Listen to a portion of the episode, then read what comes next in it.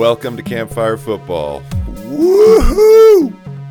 Look, I gotta say, I'm sorry. Pardon me if that was a little bit tough on your ears. If you are wearing headphones, I promise I didn't mean to do that, but the round of sixteen is complete in both the Champions League and the Europa League, and my goodness, were we treated to a feast on Thursday. That was incredible. I'll get to the Europa League in a little bit. I'll start with the Champions League and and what where we got to out of that, what's coming. And honestly, I mean, this is this was a great week of football. This was one of the reasons why I just love it so much. Um, we just got everything. We got a little bit of everything. This this uh, round of sixteen in the Champions League was fascinating.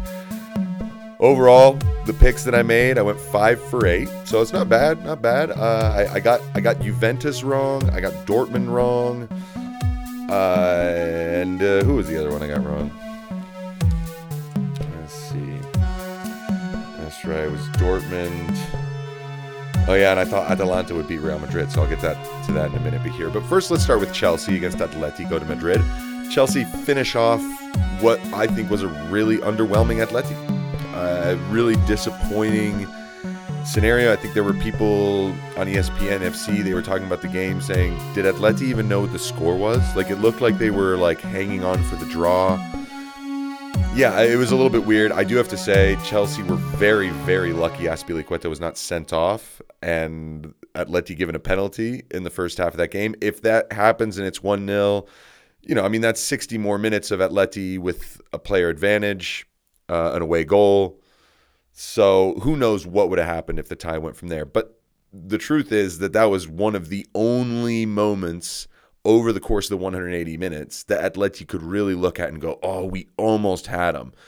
Joao Felix was their only real performer. I thought yesterday, you know, created a few opportunities, created a few openings, but he was the only one doing much. And I got to say, he's a player who, oh, he's so talented. Goodness, I, I, I, I part of me wonders if Simeone really is going to be the manager there next season, because it's becoming a common narrative that they just they don't seem to just go after teams. They they didn't really press Chelsea at all, and it made it easy. Now, I will say, Chelsea didn't just have an easy day. Mateo Kovacic was excellent, but N'Golo Kante was imperious. Okay, I've been saying it for a while. He's my favorite player in the world. Now, I know that he's not Mbappe, he's not Neymar, he doesn't score goals, he's not Leo Messi, I understand. But what N'Golo Kante is, is so supremely unique that when he has a game like this, you can't even take your eyes off a holding midfielder. You know, he's the one that you see as the star. I mean, it's incredible for a player to be so understated, so quiet in a way, not go and run through tackles all over the place, but just diffuses one situation after another everywhere, and then has the lungs to do even more. He had thirteen ball recoveries in the game. That's the most any Chelsea player has had since him in twenty eighteen against Barcelona. He had ninety-seven touches, seventy-one passes came from those, eighty-eight percent completion rate. Four times he dribbled around opponents, and two interceptions, which is actually not very much for N'Golo Kante on a day. Normally he intercepts a lot more. But it goes to actually show how how much of a beast he just really is in every way. And then watch a replay of the last goal. The second goal, he makes a sprint from the top of the box all the way to the top of the other one and zooms past Christian Pulisic like he's on a moped and just creates the space, creates the run that that that forces Atleti players to be in a three v two situation, not be able to pick up Emerson. Ball goes to him. Great finish. The other thing I want to mention about this Chelsea match is there really does seem to be a very good team spirit that has developed since Tuchel came in. Uh, Perhaps it does look better than it did under Lampard. I mean, Thiago Silva yesterday was up in the on the stairs in the bleachers, basically coaching from there. And then when Emerson scored, it was him and Mason Mount and Jorginho just hugging each other, celebrating. And you get this feeling like Chelsea really believe in something right now. They're a team that no one's going to want to play against. So who knows? Who knows what they can accomplish? Now, Uh, on the N'Golo Kante, I just want to mention, so if, if you watch the videos, you can see he's in a in a in a portrait behind me here, And uh, I just want to mention something about this frame. It's a hilarious story, but my girlfriend gave me a painting that one of her clients, who's a really, really wealthy man who does his own little still life paintings, he gave her a painting of some still life fruit in that frame. She gave it to me. I popped the thing out and stuck N'Golo Kante in it because I was like, come on, it fits, and also it's a nice gold frame. Turns out that thing's worth seven hundred fifty bucks. Well, you know what? Good. N'Golo Kante is the only one fit for a seven hundred fifty dollars frame, in my opinion. Thank you very much. All right, moving on. Real Madrid against Atalanta. Again, some disappointment, right? Like, I think if you're an Atleti fan or you really, maybe you're a Joao Felix fan or something, you were just disappointed by the limpness that you saw in the display. At- Atalanta just looked just... Like, they didn't really know what the best plan of action was. Should we wait? Should we sit in? Should we hit them on the break? Real Madrid have too good of a midfield for you to be passive. Luka Modric controlled the game. He's got Toni Kroos and Casemiro by him. I, I, actually, Casemiro wasn't even in the game. I think he was suspended. But it was just too easy for Real Madrid to control the midfield. And I think the only reason why is Atalanta didn't play their game. They weren't front foot. They weren't pressing that hard. They allowed Real Madrid to come to them. And once Real Madrid feel like they have control of a match, efficiency wins out. They've got Benzema, Ramos. Asensio gets a late goal. But I think man of the match, Luka Modric.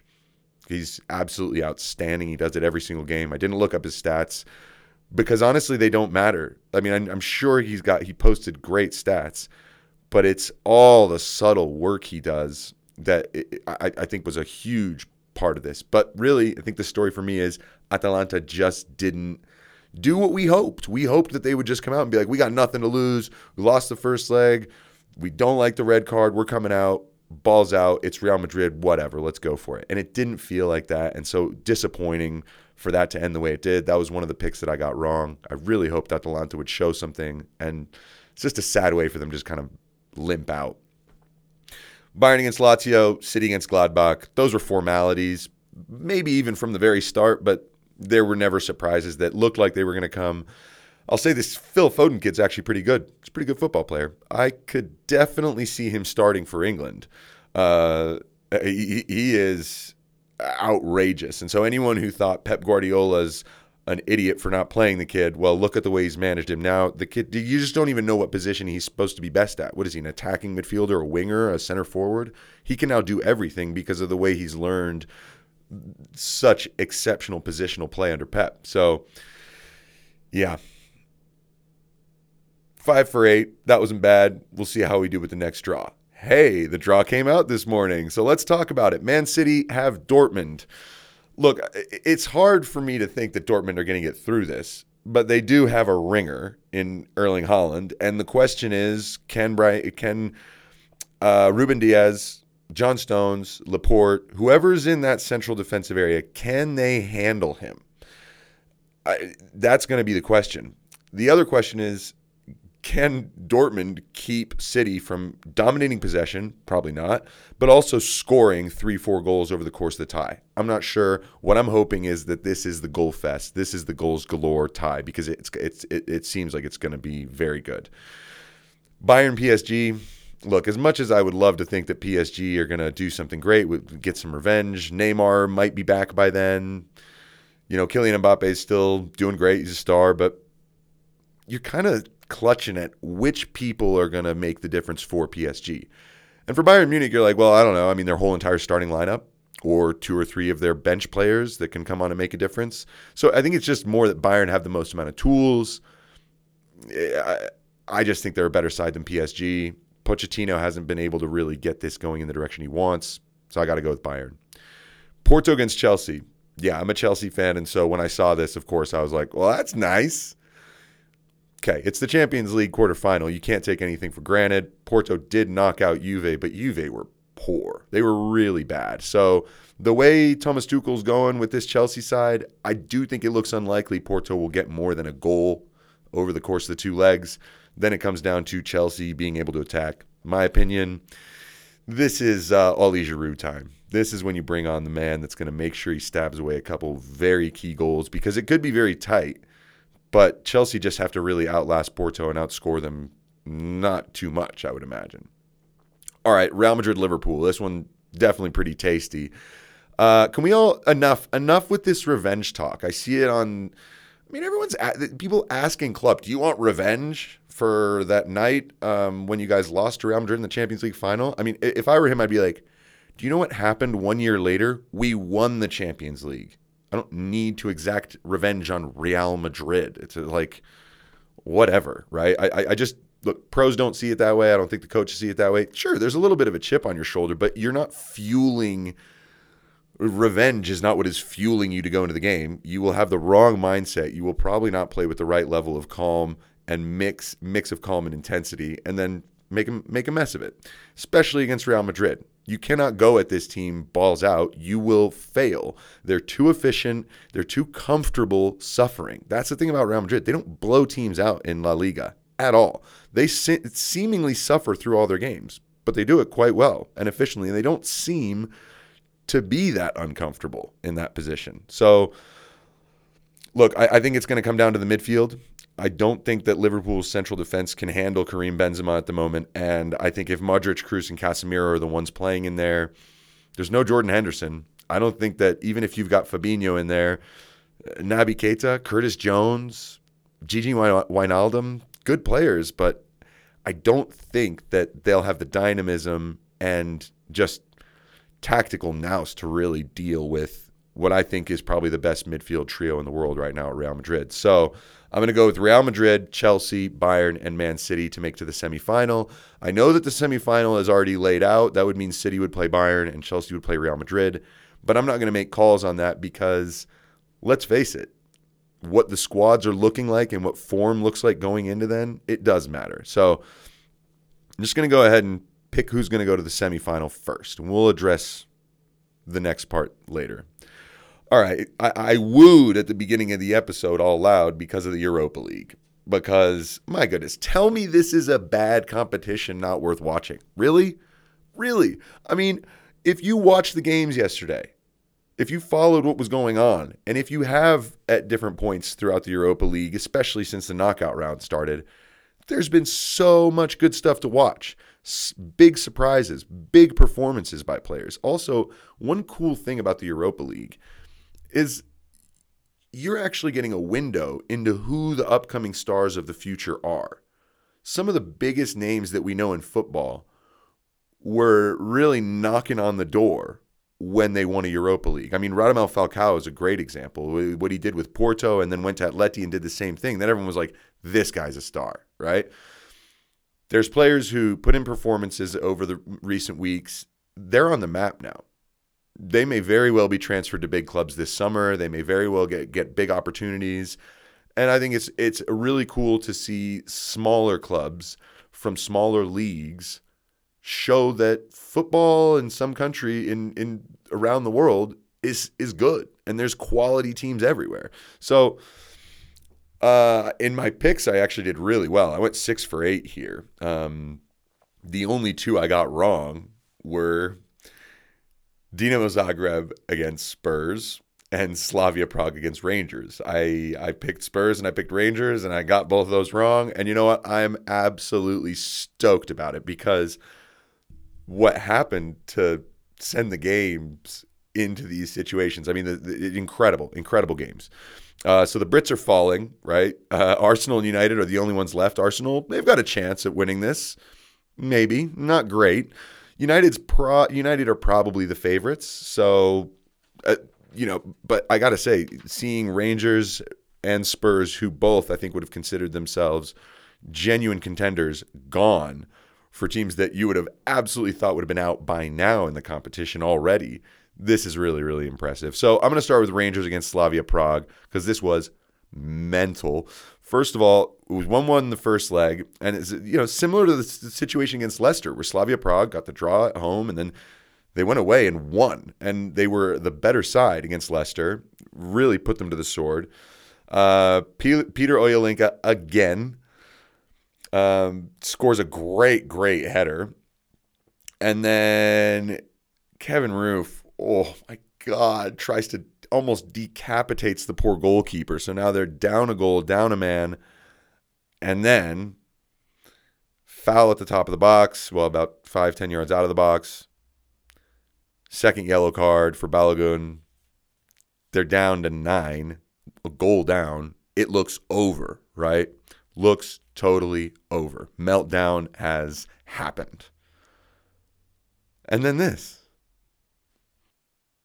God, man, the self-destruction of Rangers. Holy crap. Wow! Holy cow! What a goal by Slavia Prague. What the hell? Oh, the icing on the cake, man. My God. Man, your next podcast is about to be so freaking awesome. Holy crap. Dude, this is awesome. Spectacular reaction from my friend Jesse, who he sent this to me live while he was watching. You just got to love that, really, that little clip. I, I thought it was too great. Uh, so, yeah, uh, Slavia Prague, really impressive. Have dumped out both Leicester and Rangers. And we'll get to who they play next in, in just a minute. But I do want to mention Dinamo Zagreb against Spurs. This was astonishing. I mean, I, I started watching a, a different game. I, I think I was watching Rangers Slavia Prague at first just to see where that would go because I felt Spurs had it kind of on lock. As soon as they went a goal down, I switched the game, saw Orsic's first goal, the opener, and was like, oh, well, this should get interesting because one more goal over the course of this game and we're going to extra time. And after watching for three, four minutes, I could tell Spurs did not look good. And there was a genuine chance that this game could really drag out and go as far as it ended up going. But Mislav Orsic, my man, wow, you are a baller. Wearing the ninety-nine shirt, score a hat trick on that stage of that quality. Um, and, I mean, it, it just everything about the way he scores the hat trick is terrific. He gets a goal in extra time. It's a bomb. He dribbles through four people to get there. The first goal is a spectacular curler. The second one's just a great finish inside the box. Um, this is the type of story that gets a player noticed. I mean, now, today, we're all talking about Mislav Orsic and this hat trick. Welcome to the world, my man. I didn't know who he was two weeks ago. Did you? Well, after a performance like that, I wouldn't be surprised if Daniel Levy and Mourinho are like, can we just get this guy? Because we need someone with some personality who's going to go and take this game by the scruff of the neck and score goals. So, fair play. Mislav Orsic, I really hope that this is a Kickstarter for the career that you want because you are a baller, my man. Absolutely terrific. Now, Spurs were awful, as I said, and Mourinho looks dejected, distraught, I don't know. Uh, out of ideas maybe, but a lot of people are blaming the manager. Aren't you supposed to motivate players? Let me, these are pro players in a competition, in the second leg of a quarterfinal of a competition. You cannot just show up, or in the round of sixteen of a competition, you cannot show up and just be limp like that. You can't. You have to play. And then when you understand that you're in a tough situation, then big names, big guys, personalities have to step up. And no one did for Spurs yesterday. It was really, really, really weird. But it goes to show you, I, I'm really not sure if the mix, maybe Mourinho with the squad, if that's a good mix. I don't buy this idea that Mourinho is all of a sudden now not a good coach. But I have to say that just the basic, simple endeavor from Spurs was bad. And they were beaten by a team that just wanted it more and who had a guy with a huge touch of class. Keep in mind also, Slavia Prague, or um, sorry, Dinamo Zagreb, their coach went to jail this past week for fraud. How about that? I want to add a little layer to the story and a cherry on top. So look, we'll see how this goes. Here's the draw for the next bit of it. Granada are playing against Man United. Uh, Granada survived against Molde. They, they, they made it interesting, but they allowed it to get interesting, I should say. So Granada against Man United, Ajax against Roma, that's that's the tasty one. That's the one that looks the most fun. Dinamo Zagreb against Villarreal, and Arsenal against Slavia Prague. Uh, all right, fine, I'll make some picks. I, they feel totally arbitrary at this point because it, these matchups are so, so, so on a knife edge. Um, all right, here's what I'm going to do. I think that Man United are still going in the right direction. They will have the experience and just the efficiency to get past Granada, but it will be very difficult. This will be a difficult tie for them, probably more challenging than getting past Milan last night. Ajax against Roma. Uh, Let's go Ajax. I don't know. I think it's because Ajax actually just have more experienced players. Uh, again, kind of like Man United, they've got Dusan Tadic, David Klaassen. There are guys in that team who were in that Champions League run that they had that ended at the semifinals at the hands of Spurs. Roma are kind of a team that's been punching above their weight all season, and they, they are a very good side. They're good, but they're also just playing very well, and I'm not really, really sure that that they're going to have all the pieces to get past Ajax. Ajax disposed of Lille in a very professional way, who I think are pretty much just as good as Roma. So got to go with Ajax. Villarreal, Dinamo Zagreb. You know what? Villarreal are great. I would have picked them no all day. But after what Mislav Orsic did, you know what? I'm on I'm going Orsic. I'm going Dinamo Zagreb to to find a way to get to the final and to really cause an upset here. Arsenal, Slavia Prague. You know what? Slavia Prague, let's I'm going to I'm going to go with them again cuz I'm going to go with them this time because I didn't think they'd get past Leicester. I didn't think they'd get past Rangers. Now they have the chance to depose of yet another British team. You know what? I feel like I'd be stupid to not side with them on this one because the way they're playing, what they're doing, really, really, really great. Really impressive. All right. I just want to close with one final thing. The England squad for the upcoming friendlies was announced. And, and look, I, I, lots of international teams were announced. I'm not really necessarily focused on England for any reason other than the fact that Trent Alexander-Arnold was not included in the squad, and people are losing their minds. Okay. When Liverpool won the title, and then over the course of the years that they've been doing it, he, everything's been smooth sailing for him. When from the day he got his debut and when when he scored, and then he started getting his free kick goals, and then everything that has come, everything has been so beautifully perfect for him. And he's earned everything he's gotten. He's great. I mean, he's a fantastic player. Don't get me wrong. Last season, when Chelsea went to Anfield and lost five three, one thing stuck out to me. And that was, you know, this game could have gone either way. But if Chelsea hadn't been a little unlucky in some of the goals they conceded, they might have won this game because they would have targeted Trent Alexander-Arnold and rip him apart.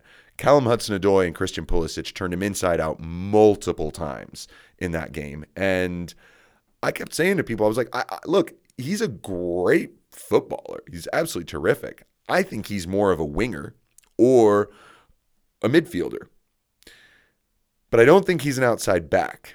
And he does, he is in Klopp's system. I get this. He's a very good wing back, but he's not quite an outside back.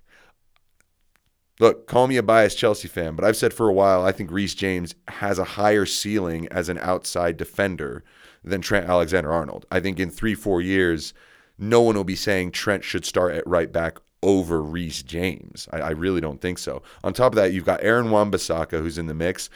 James Justin came out of absolutely nowhere this year to be a real genuine contender. If Tariq Lamptey hadn't gotten injured, we'd all be wondering, well, maybe he deserves a shot. Ben Godfrey. I mean, there's a lot of players in that back line. And so if you're a Trent Alexander-Arnold fan and you're disappointed that he didn't get brought in the squad, okay, I get it. But do look around, and let's be clear. His form, which Gareth Southgate is addressed exactly, his form has not been good. It's been pretty bad one v one defending, pretty bad positional defending as part of your back four. And it's led to a lot of problems, and people have noticed it because Liverpool are not winning the games. When they were winning the games and maybe, you know, chances would come from his side, no one seemed to care. Everyone's like, well, he goes forward, so obviously something's going to happen on his side. I think now we're, we're getting a real understanding of seeing the peaks and valleys of what it's like to be a pro. You do really, really well your first two, three years. Now you go through some tough parts and you realize you're not the only one. I think a lot of people just assumed Trent was the only one. He would be England's right back for a decade, people were saying. Well, now that's starting to look like a little bit of a weird comment. Tell me you wouldn't trust Reece James at right back over Trent Alexander-Arnold against a top-level team. You can, but it's not my opinion.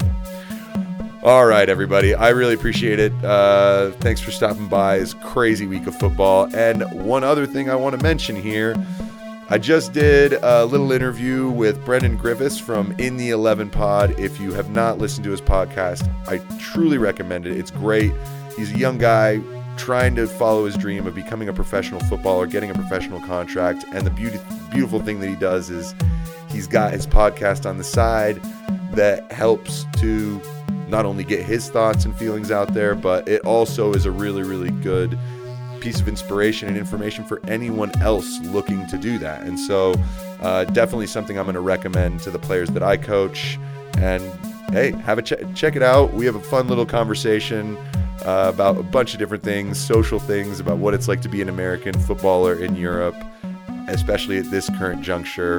And I think it'll be a really nice episode. So we'll hit you with a twofer. I'll try and get both those out today.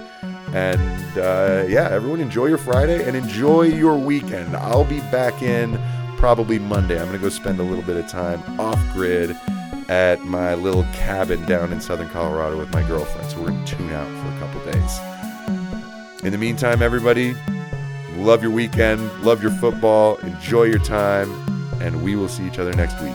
This is Campfire Football. I'm Sebastian North. Have a great day.